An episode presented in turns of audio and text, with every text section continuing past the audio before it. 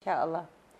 Kalau ada seorang murid suudon dengan guru untuk satu hal yang yang katanya orang itu berarti sudah penyakit. Bagaimana dia bisa berprasangka buruk kepada orang yang membimbing kebaikan kepadanya? Kecuali, kecuali ya, memang benar-benar kita melihat kemaksiatan yang di depan mata dan kita nggak bisa mentolerir lagi. Ibarat kita nggak bisa mencari pembenaran, misalnya naudzubillah ya. Jadi kemarin kan banyak kasus seorang yang katanya seorang guru atau yang sampai kemarin sempat rame sampai menghamili muridnya ya ini sampai ada apa sampai naudzubillah perdaku yang begitu ya kita kita lain cerita. Tapi kalau ini hanya katanya orang katanya orang lo kok kita sebagai murid gampang terbawa?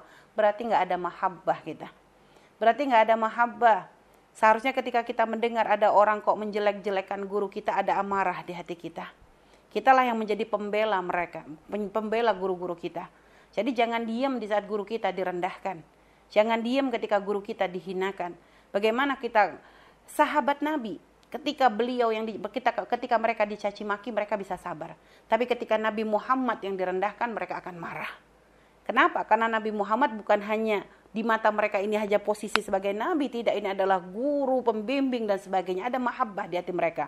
Sehingga mereka menjadikan apa yang menyakiti Nabi Muhammad itu akan menjadikan mereka tuh sakit juga.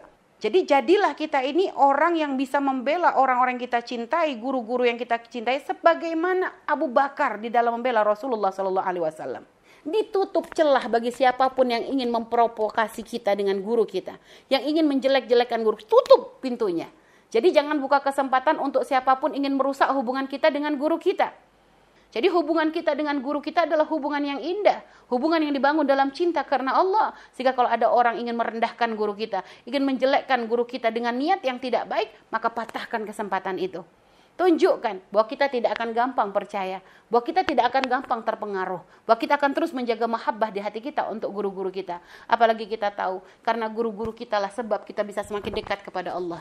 Karena guru-guru kita lah kita semakin kenal dengan syariatnya Nabi Muhammad SAW. Bagaimana kita terima dengan orang yang merendahkan guru-guru kita.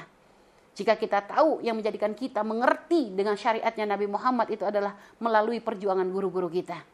Semoga Allah menjaga guru-guru kita semuanya. Dan semoga Allah menjaga menjaga hati kita agar di hati kita senantiasa tumbuh subur mahabbah kepada guru-guru kita. Dan semoga kebersamaan kita dengan guru-guru kita tidak hanya sesaat di dunia tapi juga kelak di akhirat. Di surga bersama Nabi Muhammad sallallahu alaihi wasallam. Wallahu a'lam bishawab.